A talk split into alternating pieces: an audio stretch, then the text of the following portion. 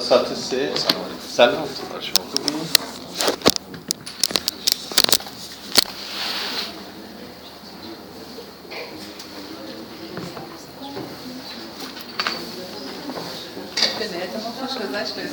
آه گرگان. گرگان بله بسیار عالی. اون ریشه واژه گرگان. گرگان رو دیدی هنوز- به نظرتون هنوز- نرسیده. اتفاقا به امروز یادش نظرتون بودم که آره، ولی ایشون قبول ندارن که. هیرکان شاید حالا باید ببینیم. متفاوت با اون جورجان نه با هیرکان نه گرگانی در حال حاضر هست؟ نه نه نه. اون با ما... جورجان؟ بله همونه. بله. با اینکه منشأش آیا هیرکانه هیرکانه باستانه. یا چیز ما. پوز میدیم با هیرکان آره اون هیرکان که همونجا بوده. منتها لازم واژگانی منظوره. اون جورجون چیزه. عربی شد عربی شده ما عربی شده. خب سوال نه. آیا البرز در شاهنامه همون سلسله کوه جوال بارزه جوال بارز کنی این چیزی که از کشیده شده به طرف جنوب شرق جنوب کشیده شده جبل بارز ببین این نواحی جغرافیایی رو واقعا دشواره. شما می‌دونید که یه سری نام ها من فکر کنم سر همین کلاس هم مفصل تو صحبت کردم سر همین کلاس هم. ببینید این نام های جغرافیایی قبلا که آریایی ها قبل از اینکه مهاجرت کنن به سمت ایران و هند خب در اون زمانی که اوستا مدون می شده سروده شده بعد مدون شده خب یه سری نامجاهایی داشتن که در اونجا سکونت می‌کردن در اونجا براشون آشنا بوده. این نام ها در اوستا اومده. خب یه مثال بارزش دریاچه چیچسته خب دریاچه چیچست ما می‌دونیم که این به دری... بعدا به دریاچه ارومیه اطلاق شد. ما می‌دونیم که این دریاچه چیچست اصلا اینجا نبوده. بعدها که مرکز دیانت زرتشتی و مرکز مغان در آذربایجان که قرار می‌گیره این نامهایی که در گذشته در اوستا داشتن تطبیق میدن با محلی که در اون زمان سکونت می‌کردن. می‌دونی؟ البرز هم همینجور. اصلا البرز در خود اصطلاح اوستا و متون دوره میانه اصلا یک کوهیه که اصطلاح در اطراف جهانه یعنی اه، این که ما تصور کنیم البرز که در کهن ما و خب طبعا به شاهنامه هم کشیده شده. لزوما همین البرز فعلی باشه که ما اینجوری نیست. و, جا و جایگاه واقعیش هم بسیار دشواره که امروز ما بخوایم تعیین کنیم خب مثل مازندران ببین الان نشانه هایی توی به همین شاهنامه ما دیدیم که اصلا مازندران که در شاهنامه توصیف می‌کنه اصلا این مازندران نیست. مازندران قسمت های جنوبی عربستان و یمن گاهی اوقات اونجا نشانه هاشو به ما میدن. گاهی اوقات توی هند حتی توی هند نشانه هاشو به ما میدن. بنابراین این محل جغرافیایی این نامجای هایی که امروزه برای ما در واقع باقی مونده که اصل و نسبش رو بخوایم در واقع بریم تا دوره اساطیر اینها هم تغییر می‌کرده. جابجا می شده از یک محل ممکنه که اون آریایان اولیه در مثلا شمال ایران پایین سیبری اون قسمت ها که سکونت می‌کردن یه سری نامجای هایی داشتن که بعدها وقتی که اومدن ثبت شده توی فرض کن روایاتشون بعدها توی اوستا می‌بینیم ثبت شده و بعد میان در محل جدید اون نوای جدید رو در واقع به اون نام های گذشته مینامیدن. برای تاثیر فرمایش شما. الان توی ماجرا بین امریکا و انگلیس وجود داره. مثلا در انگلیس یورک وجود داره در امریکا نیویورک وجود داره. آها. یا مثلا لوئیزیانا در فرانسه. آفرین دقیقا همینه. حالا این ببینید چقدر ب- چقدر زمان محدودی ما داریم. یعنی زمان خیلی طولانی نیست دیگه. این به اصطلاح همین مثالی که شما زدید مثال خیلی خوبی زدن. این دوره خیلی محدودیه. حالا شما تصور کنید که دوره های پیش از میلاد تا بعدها خب خیلی تغییر کرده مثال خوبی زدن. ببخشید آقای دکتر من شنیدم که یک نقشه هست. مال همون زمانی که اینها رو صحبت چیز می‌کنن داستانشون میگن. نقشه هستش که اون استادی که ما ازش درس می‌گرفتیم گفت این نقشه هست ولی نگفت از کجا تهیه کنیم. شما می‌دونید به چه نقشه مربوط به کجا؟ نقشه همین چیزهایی که توی داستان شاهنامه هست نقشه جغرافیاییش رو من اطلاعی ندارم. من واقعا اطلاعی ندارم. یعنی اگر باشه که خیلی خوبه. بنیاد نشون اون که دیگه؟ بله بله بفرمایید صاحب نقشه منتشر کرده اسامی رو منطبق اون نقشه. آه این جدیده. پس خیلی اه، تقریبا مدت سال شاید مثلا 20 سال پیش بله این بنیاد نیشابور هم داره. خیلی اصلا یک کتاب هست در مورد جغرافی های اساطیری ایران. اون نقشه هاشو شما می‌تونید اونجا ببینید همون نقشه یک کتاب دقیقه شد بعد یک کتابم من دارم کتاب شد من نمی‌دونم منظور ایشون همین بود یا نه. بله، قدیمی نداری. نه. نمی‌دونم. چون پرسیدیم کجا بخواین تهیه کنید ایشون گفتم من یه چند تا دونه داشتم بین بچه ها تقسیم کردم. آه همونه. اتفاق جدیده. همونه. یعنی قدیم نیست که تصور کنین حالا مثلا این نقشه ایه که پیش از اسلام یا حتی بعد از اسلام. نه نه، جدید بر اساس شاهنامه اومدن. به صلاح نقشه رو کشیدن دیگه. می‌دونین بر اساس شاهنامه. شما می‌دونید آدم بسیاری از محلهاش واقعا به محل بحث دیگه به حال مربوط به هزارهای گذشته است و تطبیق پذیری امروز که ما گاهی اوقات به اصطلاح داستان فرود رو ما می‌دونیم در مرز ایران و توران دیگه. خب؟ بعد یه نشانهایی گاهی اوقات من می‌بینم در کوکیلو بوی رحمت واقعا خودم حیرت می‌کنم. این نشانهای جغرافیایی ها نشانهای جغرافیایی اه، که توی شاهنامه اومده تو شاهنامه اومده که جاده سنگ بوده که ظاهرا در اون زمان در زمان داستان فرود اتفاق میفته بعد اون جاده که اه، سنگفرش اصلا در کوکیلو بود رحمت نشونش میدن یا یه سری نه فقط هم این نیست. چند مورد از داستان فرود من دیدم. واقعا در اونجا این نام ها اسامی و این ویژگی ها در اونجا هست. خب ما می‌دونیم که داستان فرود توی در واقع شمال شرق ایران شمال ایران اتفاق میافته دیگه. مرز بین ایران توران اون به اصطلاح قلعه ای که در حال این جغرافیا همیشه برای من اذیت کننده بوده. یعنی من خودم واقعا خیلی گیج میشم گاهی اوقات این نام های جغرافیا رو می‌بینم. این تمام کشف تمدن ارتا هیچ کمک یعنی هیچ تغییری در درک و فهم جدیدی از شاهنامه نه نه نه مثل شهر سوخته است یه فرضیاتی ببینید مطرح میشه ولی من نه ارتباط محکمی واقعا بین همین شهر عریتا و شهر سوخته با شاهنامه من من دست کم نمی‌تونم. یا برقرار کنم. یا کسان دیگه هم هستن که اومدن خواستن به حال ارتباطهایی برقرار کنن بین مثلا شهر سوخته با محتوای شاهنامه. اه، ولی هنوز برای من تا اونجا که من خوندم ممکنه من نخونده باشم. تا اونجا که من نگاه کردم خیلی به اصطلاح قانع کننده نبود. این ارتباط ها خیلی روشن نبود. اونجا که ابوتاج و با تو و با گوشوار گوشوار قبلا مثلا شاهها گوشوار داشتن. حتما داشتن. بله بله. شاید مردها هم داشتن. مردها. هم داشتن. بله. مردها هم داشتن. خب. بفهم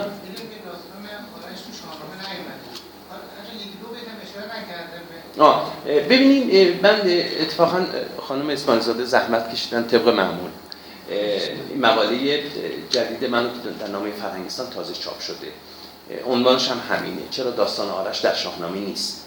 در کانال تلگرامی من هست. مقاله مفصلی هم نزدیک 20 صفحه است. اگر حوصله داشتین برای این پر این در واقع پاسخ این پرسشی که الان کردین شما اونجا من مفصل بحث کردم و تمام بیتایی که نام آرش در شاهنامه اومده و بعضی وقتا هم به تلویح از آرش یاد شده هشت مورده هشت مورده یعنی شش بار به تصریح یاد شده در اه، شاهنامه از آرش همین آرش کمانگی. اونجا بیتاشم آوردن و اونجا به حال بحث کردم که چرا داستان آرش در شاهنامه نیست. و علا رقم این که هم خود فردوسی و هم منبع فردوسی. منبع فردوسی که شاهنامه ابو منصوری باشن. این شخصیت رو میشناختن و داستانش هم می‌دونستن. تیراندازیش هم می‌دونستن. یعنی خود فردوسی شش بار که میاره گاهی اوقات به اصطلاح به اون تیراندازیش تلمیح می‌کنه. خب؟ طبعا اون داستان رو به اون داستان تلمیح داره. طبعا اون داستان می‌شناسه. می‌دونید ولی در سلام. ولی در شاهنامه داستان نیست. و چرا نیست؟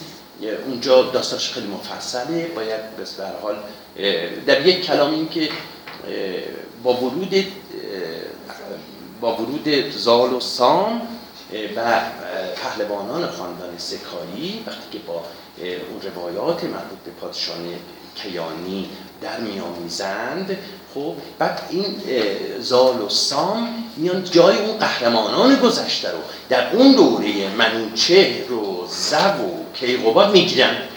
یعنی داستان با حضور اون سام و زاله که پرداخته میشه. و بعد دیگه جایی برای آرش تیراندازی آرش باقی نمیمونه. یعنی آرش تیر نمیافکنه. بلکه با اون دلاوری های خاندان سکایی هم که افراسیاب رانده میشه. می‌دونی؟ دیگه اونجا جایی دیگه برای تیراندازی آرش که در منابع کهن از اوستا گرفته تا برخی از متون منتها این مربوط به تحلیلی از خدای است که به فردوسی رسیده. ممکنه که در تحلیل‌های دیگری از خدای نامه که ما بگیم تحلیل ممکنه تحلیلی که وابسته به خاندان وابسته به دستگاه موبدان باشه. ممکنه تو تحلیل بوده که از اون طریق وارد برخی از منابع دور اسلامی شده مثل تبری جان؟ عنوانش همینه. چرا داستان آرش در شاهنامه آرش کمانگی در شاهنامه نیست؟ عنوانش همینه. شکوه. من یعنی واقعا خیلی کم رنگ می‌کرد خاندان سکای رستم رو. خب من اینجوری تا این حد اعتقادی ندارم. اون خب اون سر جای خودش. کما اینکه ما می‌بینیم پهلوان های دیگر هم هستن در شاهنامه مثل پهلوان های خاندان گودرز درسته. آره متوجه ولی بازم خاندان گودرز پهلوانی های خاندان سکایی رو کمرنگ نکرد. خاندان گودرز کارهای نمایانی خود گیوه بیژن گیو. می‌دونیم که خسرو رو میاره به ایران. بیژن چه کارها می‌کنه؟ بعد به خود گودرز که جهان پهلوانه. در واقع سپاه خب اینان بازم از ارزش کار رستم کم نکرده ولی به هر حال این داستانیه که اگر ما امروز این داستان آرش کمانگیر رو به خامی فردوسی می داشتیم خب خیلی برای ما جالب بود. خیلی شکوهمند بود. یعنی با اون احساسی که ما در فردوسی سراغ داریم اگر این داستان به صلاح وطن دوستانه رو به نظم در می آورد خب طبعا یک به لونی دیگر بود به قول حقی. و بسیار شکوهمند بود دیگه امروزه. بله واقعا به صلاح اون جاودان میمونه. داستان آرش کمانگیر مرحوم سیاوش کسرایی. خب همه تو خوندین همه تو خوندین. واقعا اون داستان جاودان به نظر من در تاریخ ادبیات ما اون شعر جاودان میمونه مشخص هست که مثلا ریشه آرش حالا از شاهنامه کجا از اوستا بوده؟ بله از اوستا بله خیلی قدیمیه. حتی حتی هندو ایرانی. یعنی بله خیلی قدیم. اونجا بحث کردم. شما همون مقاله رو ببینین اونجا بحث کردم. خیلی بسیار قدیمیه. وقتی نامش در اوستا بیاد یعنی دیگه مربوط به آریایان ممکن اولیه باشه. آرش. در مورد دوم اسفند چهارشنبه خانه اندیشمندان آه چهارشنبه آینده میشه دیگه درسته؟ نه هفته این چهارشنبه. نه چهارشنبه بعد دیگه. بعد. چهارشنبه بعد ساعتشو نمیدم اعلام کردم. پنج و سی بعد. از اون بله. کتابیه که واقعیتش ما سال هاست که منتظرشیم. یعنی علاقمندان شاهنامه خیلی به این کتاب منتظر واقعا چاپ این کتاب بودن. گاهی اوقات تصور میشه که البته حرفایی که من اونجا بخوام بخششو بزنم اینجا دارم می‌زنم. گاهی اوقات تصور میشه البته الان در گذشته ها تصور می‌کردن این داستان های شفاهی و دقالی و آمیانه شاهنامه اه، اونجوری ارزشی حالا نداره. مثلا یه سری نقال از خودشون اومدن در آوردن و توی قهوه‌خانه ها می‌خونن و و بعد این تومارا اینا. ولی واقعا امروزه ثابت شده اینجوری نیست. یعنی این روایات نقالی در روایات نقالی. من فکر کنم باید یه توضیح بدم روی اصطلاحات. ببینید ما چند اصطلاح رو توضیح بدم. یکی اه، شاهنامه خان شاهنامه خان در گذشته بوده. ما در زمان سلطان محمود قصوی اش- اشخاصی داشتیم که شاهنامه خان بودن مثلا منصبشون شاهنامه خانی بوده در دربارها. مثلا داریم کاراسی شاهنامه خان اسمش کاراسی بوده. یا حتی در زمان صفویه ما مقام بودن. اینا تو دربارها اه، شاهنامه میخوندن. یا تو دور عثمانی هم همینجور شاهنامه خان داشتن. عثمانی ها اصلا شاهنامه خان داشتن. پس اینو یعنی از روی شاهنامه فردوسی میخوندن. یا مثلا اگر پیش از فردوسی از روی شاهنامه های مثلا منظوم دیگه یا منصوب. خب یه بار ما با یه اصطلاحی سر کار داریم اینم نقالی خب نقالی اون شاهنامه خانی نیست. غالبا اشتباه می‌کنه. خب نقالی یعنی نقال میاد بر اساس یه سری تومارهایی که نسل به نسل به دستشون رسیده. خب با یه سری حرکت و حرکت های نمایشی بر روی صحنه اجرا پس تفاوتشون رو متوجه شده. حالا قالب این تومارهایی که من دیدم و خب خیلیشون چاپ شده دست کم 6 7 تا تومار چاپ شده. این تومارها اولا با شاهنامه فردوسی بخشایی مشترکه. بخشایی هم مشترکه. خیلی در واقع اختلاف دارن با هم دیگه. مثلا داستان و سهراب شما نگاه کنید اونجا با داستان و سهرابی که شاهنامه اه، فرق می‌کنه. یه جایش مشترکه یه جایش اصلا تفاوت داره. خب؟ و از همه مهمتر این که در این تومارها که نقالا بازگو می‌کنن اجرا می‌کنن به صورت نمایش در قهوه خانه ها از در قهوه خانه ها جای عمومی اجرا می‌کردن. این به اصطلاح اه، تومارها بخش هایی داره که اصلا در شاهنامه نیست و در متون دیگه هم نیست. توجه کنید. اینا هم امروزه برای من بسیار ارزشمنده این روایات. حالا این روایات تومارا کجاست؟ بله هر نقالی از در گذشته های وقت در زمان اجرا یه سری ممکن بود مطالب تومارا رو حذف کنه یه سری از خودش اضافه کنه. یعنی همش هم ممکن بود که از شاعرای دیگه هم شعر بخونن. نقالا دیدین دیگه. و محدود به متن شاهنامه یا حتی متن خود تومارشون نیست. اینا بازخوانی می‌کنن. بازسرایی میشه در واقع. بازسرایی میشه.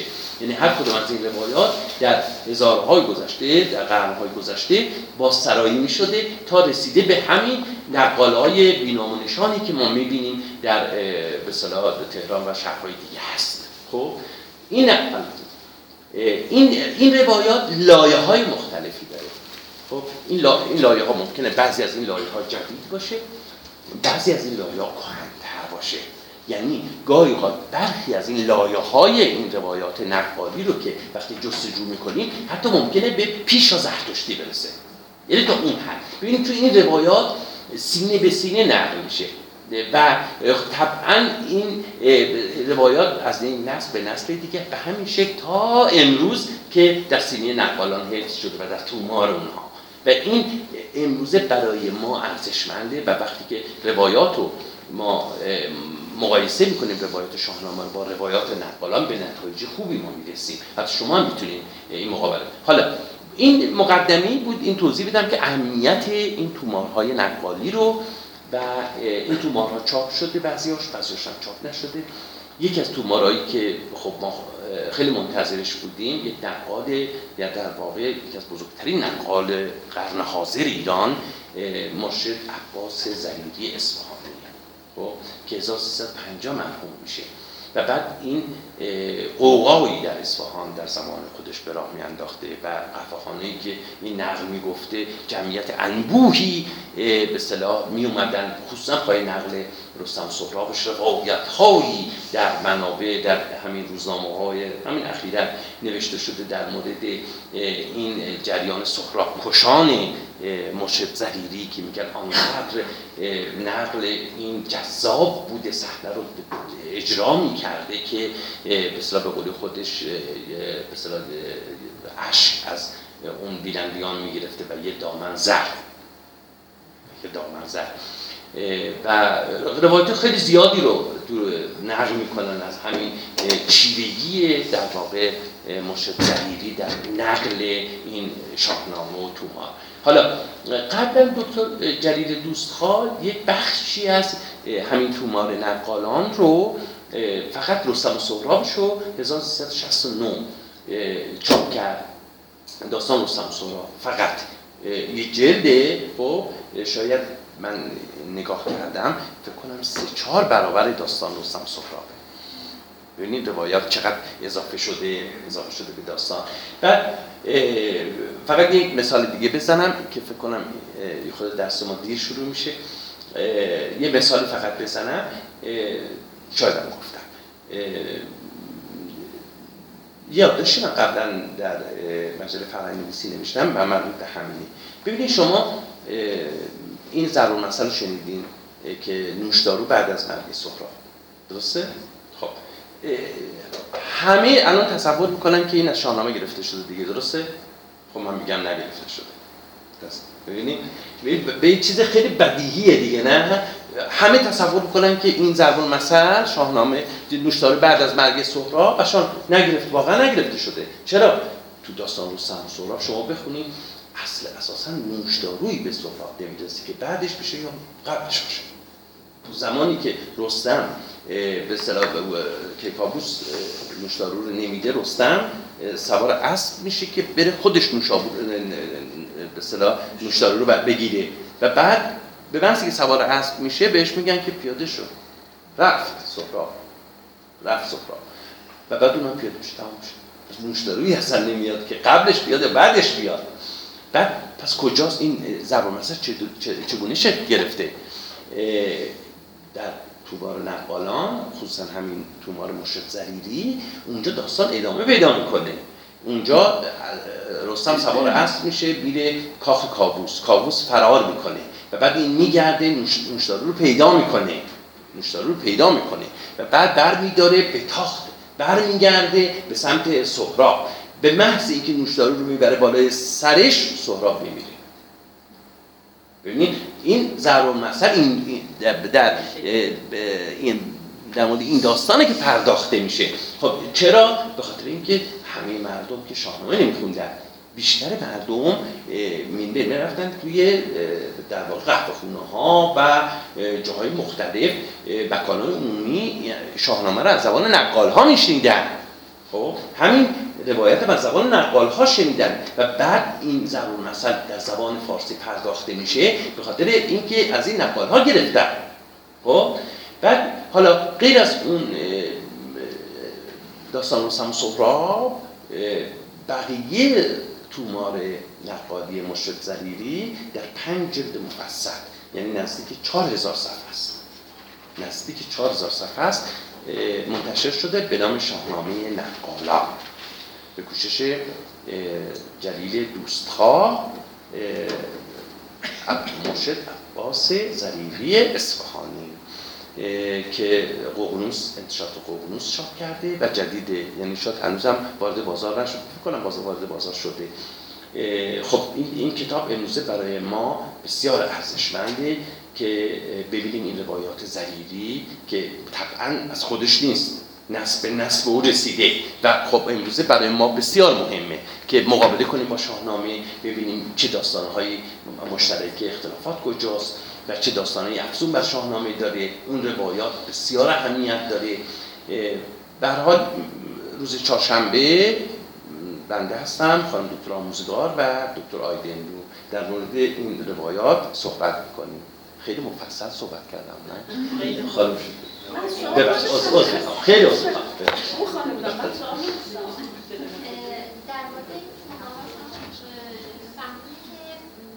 که زردشتی اولا خواستم بدونم که بر چه اساسی این حدس داده شده در این تومارها بعد هم در حقیقت جز روایت های شفاهی باشه این تومارها که بعدا مکنون شده بعد این قدیمی ترین تومار مال چه دوره ای بوده خیلی خب من اینجا فرصت نیست که من واقعا راجع به این به اصطلاح روایات شفاهی اه، که گاهی اوقات به اصطلاح به پیش از زرتشتی می‌رسه صحبت کنم چون داستانش خیلی مفصله.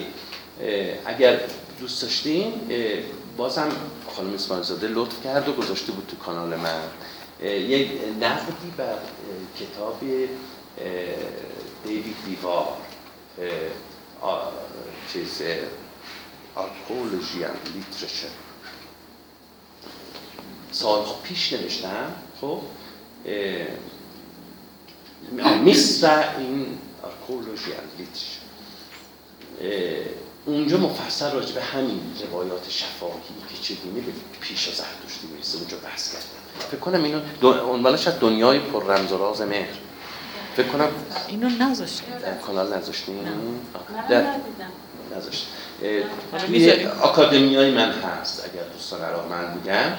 راجع به اه، در واقع بیشتر هم مهرپرستیه و اونجا راجع به اه، شخصیتی بحث کردم که به نام علی میر درکوندی از لوراست و این روایاتی که ازش رسیده دیوید بیوار میگه تا پیش از زرتشتی اونجا توی اون دنیای پر رمز و راز مهر تو نامه ایران باستان چاپ شد تو نامه ایران باستان چاپ شد توی آکادمی های منم هست اگر فکر کنم شماره یک یا دو شماره یک- شماره های اول نامه ایران باستان چاپ شد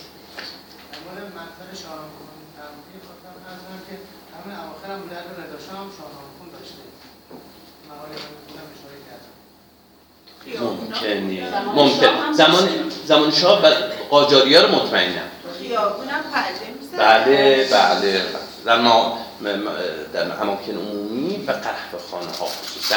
بله ممکنه. من در مورد اه، شاه, شاه قبلی و رضا شاه نشنیده چرا؟ بودم شاه و من خودم. دیدی؟ خودم ممکنه دیدم. ممکنه. ممکنه. اون نوشت اشاره کردم که چجوری شد که رضا شاه دستور داد که اه، آرگاه تروریستی رو من نوشتم که به به خود دوره اشتره که دختر شوشنک کنه و خواستگاه رو کنه برای خودش بعد مردم اتفاق وادار می‌کنه که رضا شهر رو آزین ببندن بعد اون بیت می‌رسه که ببستن آزین به شهر اندرون درون پرد لبان پرد خنده درون پرد خون بعد شاه گریهش میده آها ممکن ممکنه من نشنیده بودم. و حالا به جالبه. ولی پادشاهان قاجاریه رو می‌دونستم. توی منابع هم هست تو خاطرات احتمال تو سلطنه رو نگاه کنید اونجا هست. شاهان قاجار داشتن و طبعا به همین صورت قد قدیم بریم در زمان صفویه که مطمئنی زمان صفویه مدارک هست اساسا. و بعد خود این نقالی و شاهنامه خانی نشانه ها شما در متون می‌بینیم. یک کتاب م- مذهبی به نام نقض شیخ احمد رازی.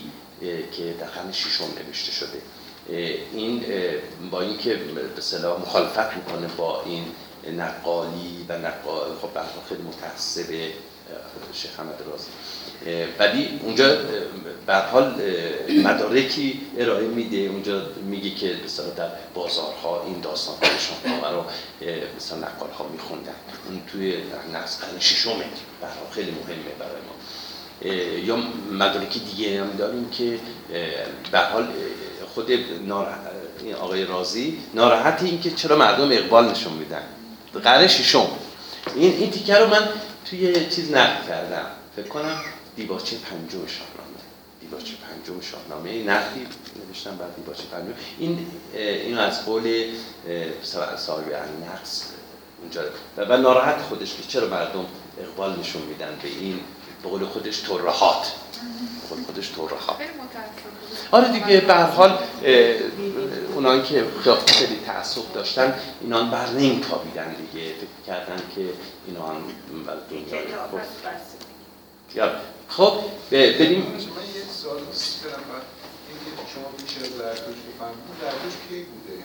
ببینید اه، ما خیلی سال خاص سال سختیه. سال خیلی سختیه. واقعا از قرن حدود ششم پیش از میلاد بگیر تا 1700 پیش از میلاد. یعنی این بازه رو در نظر بگیر که ممکنه زرتشت بوده.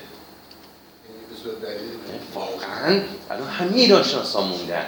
همه ایران شناسا. واقعا مثلا مری بویس میاد یه سری شواهدی رو نشون میده مقایسه با اوستا با سانسکریت وداها خب بعد میگه که این اشتراکات زبانی کهنترین متن در واقع اوستا گاتاها باشه. وقتی که با وداها میسنجی وداها رو مطمئنن. یه به حال شواهدی دارن که به حال 1500 1700 بعد میاد میگه که این به همون نزدیکه. خب بعد بعضی هم که همون مثلا گشتاس با ویشاس ویشتاس در زمان هخامنشیان مقایسه می‌کنن و که میگن قرن ششمه. ببینید ششم پیش از میلاد. تا 1700 پیش از میلاد یعنی نزدیک به اصطلاح ده قرن ما اختلاف داریم. اون تفضلی سر اون تفضلی که کتاب تاریخ ادبیات ایران پیش از اسلام اونجا خیلی تنگتر می‌کنه به اصطلاح این بازه رو. و با همین نظراتی که میاره اون بخونین شما در اون در اونجا یا در اصول زندگی زرتشت بعد میگی که بین هزار تا هزار دویست. یعنی شما من و خود من فکر می‌کنم همین حدود درست باشه. یعنی بین هزار تا هزار دویست پیش از میلاد. هزار تا هزار پیش از مادها و پیش از برحال در خب ایران هم نبود در قسمت های شمال شرقی ایران. بوده حالا بگیم کجا, کجا بوده؟ اونم با سر نمی‌دونیم یعنی اومدن تئوری ها فرضیات مختلفی رو در مورد خواستگاه و زادگاه زرتشت کرد بعضی گفتن بلخ بعضی گفتن کوههای هندوکش بعضی ها گفتن سخته بعضی گفتن. به حال اونم خیلی قطعی نیست. ولی می‌دونیم شرق ایرانه. یعنی زبان اوستایی وقتی طبقه بندی می‌کنیم زبان های در واقع شرقی گفتن شمال. شرق. یعنی نه نه نه. نه اون شمال. شمال شرق. بیشتر مثلا نه نه غربه. آذربایجان غربه. بعد باکو خیلی تعصب داره نسبت به اینکه حتما اه، جا بوده چیزش. خب بوده؟ خب این موقعان بعدن اومدن اون ببین بعد دیگه همون قسمت باکو که باز باز با آذربایجان ما اون قسمت ایران و آذربایجان اون قسمت ها اونجا در واقع مرکز مغان زرتشتی روحانیون زرتشتی بوده. آتشکده. آتشکده شیر آذرگوش هست که اونجا هست.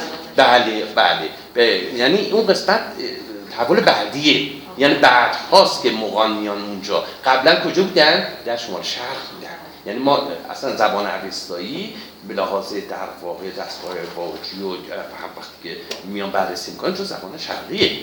این اصلا نمی‌تونه زبان غربی باشه. درسته که میگن بالای کوه سبلان قبر حضرت. کجا؟ بالای سبلان. خب اینم از همون مواردی که الان توضیح دادن دیگه. بعدها تطبیق دادن دیگه. بعدها اومدن به بعدها تطبیق دادن. خب ما ترهات خزعبلات بیهودگی بیهودگی ترهات آره. بیهودگی بیهودگی ته دو تا دو نقطه. بله. با هی حوز ترهات ترهات نشینین؟ شنیده بودین؟ آره دیگه. آره. ت دو نقطه با ه حوز آره. یعنی خزعبلات. یعنی پرت و پلاها.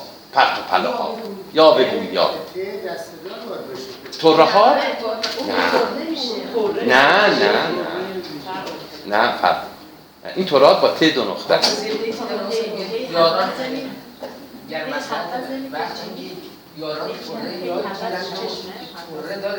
نه اون توره گیسو.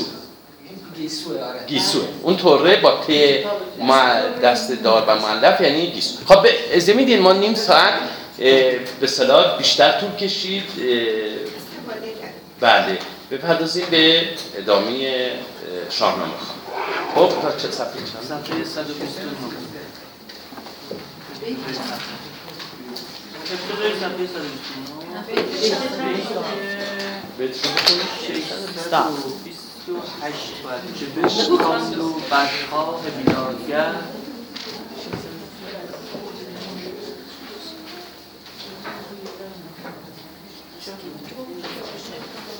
خب ما این جلسات رو تا گفتن دوازدهم امسال ادامه میدیم. بعد حالا سال بعد یه برنامه ریزی دیگری دارن. خانم تاجیک به من گفتن که حتما کلاس داریم. اون یه به من گفتن. حالا این خود به اه، مسئولان اندیشگاه و کتابخونه ملی خودشون می‌دونن سال بعد چه برنامه ریزی داشته باشن. حتما به من شما خواهم بود. تو کانالم می‌ذاریم ما. به هر حال آخرین جلسه ما گفتن تا دوازدهم اینا پرونده این امسال رو خواهند بست. خب؟ دوازده اسفند. دوازده اسفند. خب بگو کان دو بدخواه بیدادگر. بگو کان دو بدخواه بیدادگر پر از آب دیده ز شرم پدر پر از آب دیده. پر از آب دیده ز شرم پدر. یعنی گریان دیگه نه؟ گریان از شرم پدر که در حال پسر کوچکش را کشتن. پشیمان شده. بگو کان دو بدخواه بیدادگر. خب این پیغام کیه؟ یادتون هست دیگه داستانو پیغام پیغام اه، سلم و تور به فریدون از طریق یک پیک و نماینده چپ زبانی که الان داره این پیغام رو به فریدون میرسونه. پشیمان شده داغ دل پرگناه همین سوی پوزش نیابند راه. راه نیافتن سوی پوزش یعنی اینکه روی پوزش خواهی ندارند. خجالت می‌کشند. توانایی پوزش خواهی ندارند. پیامی گذارم ز هر دو رهی رهی بنده. بنده بنده غلام پیامی گذارم ز هر دو رهی. بدین برز درگاه شاهنشهی. برز درگاه شاهنشهی همون در درگاه فریدون که توصیفش اومد. یا بعد از این هم توصیف اون خواهد اومد. خب؟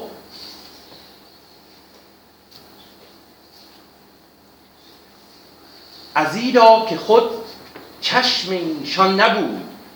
که گفتارشان کس بیارد شنود. خب ازیرا یعنی همون اه، امروز میگیم زیرا. برای اینکه خب برای اینکه. خب میگه که این سلم و تور اساسا امیدی نداشتن که این در واقع سخنشون از طرف فریدون شنیده بشه. پوزش خواهی اونها شنیده بشه اساسا. متوجه شدی؟ منظورشون رو؟ منظور بیتو گفتارشون رو کسی بشنوه. اصلا امیدی به این نداشتن. چشم ایشان نبود یعنی امیدی نداشتن. به شنیدن حرفاشون. که گفتارشان کس بیارد شنود. که گفتار یارای شنیدن گفتارشان رو داشته باشد. یارای توانایی یارای شن- شنیدن گفتارشان. چه گفتند دانندگان خرد. هر کس که بد کرد کیفر برد. این معنیش مشخصه. بماند به تیمار دل پرز درد. تیمار غم درد. خب؟ بماند به تیمار دل پرز درد. چو ما مانده ایم ای شه زاد مرد.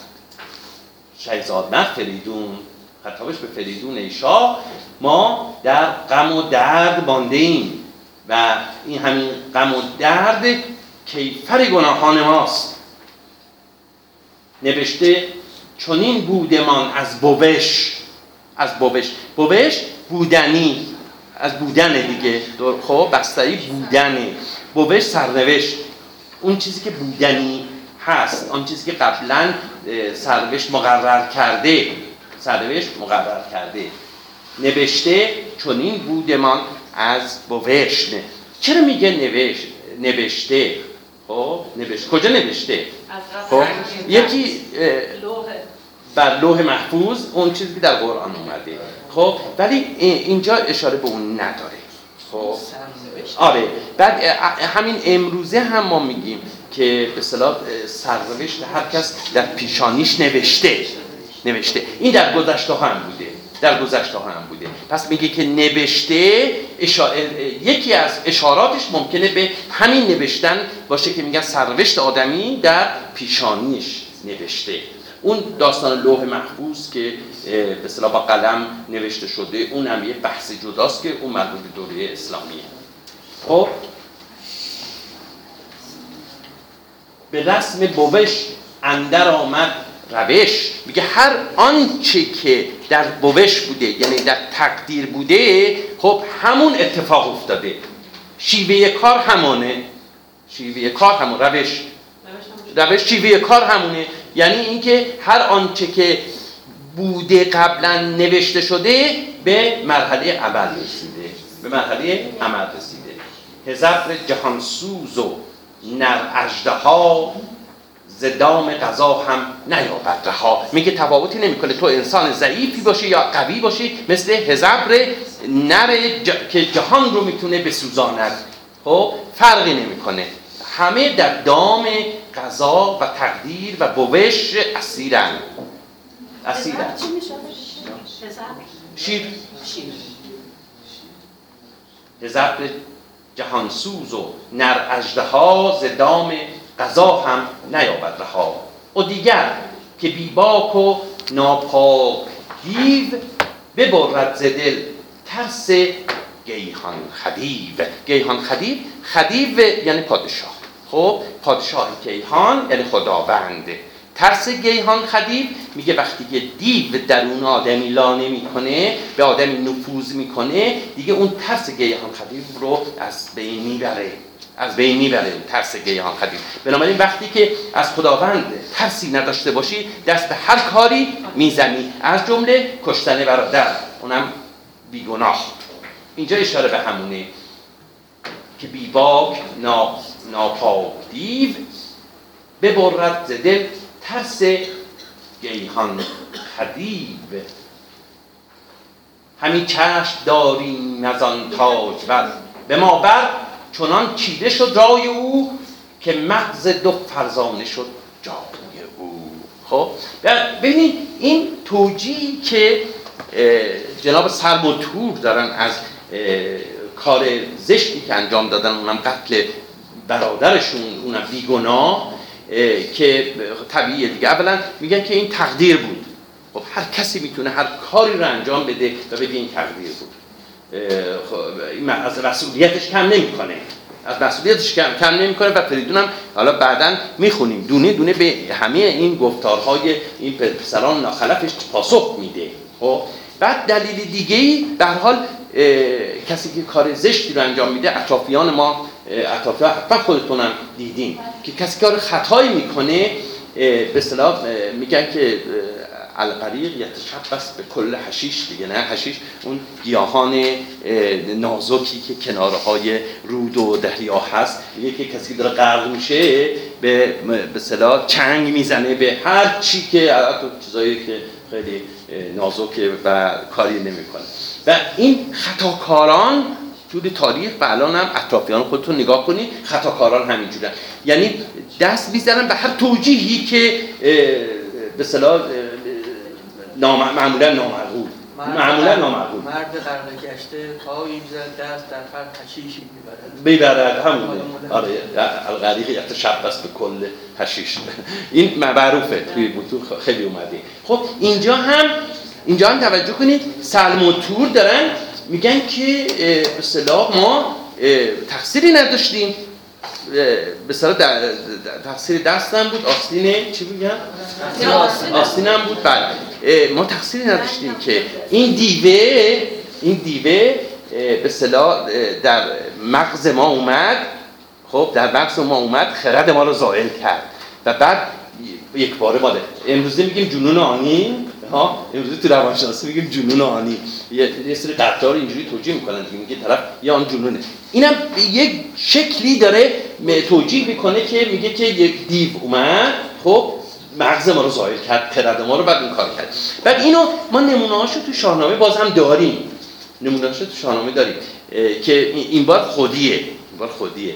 بیژن وقتی که تو داستان بیژن منیژه کیا داستان بیژن منیژه را خوندن؟ آن. خب الان بگم یادتون میاد. بیژن زمانی که به دستگیر میشه می‌برن تو کاخ دستگیر میشه دیگه. بعد گستیوز میاد و دستگیرش می‌کنه. و بعد می‌برن پیش افراسیاب و بعد خب طبعا می‌پرسن که تو به اصطلاح ایرانی توی کاخ پادشاه تورانی چیکار می‌کنی؟ بعد اونجا میاد میگه که من داشتم شکار می‌کردم؟ و بعد دیدم که یه پری همون دیو دیگه حالا یه پری اومد منو برداشت برداشت گذاشت توی این کجاوه. تو کجاوه.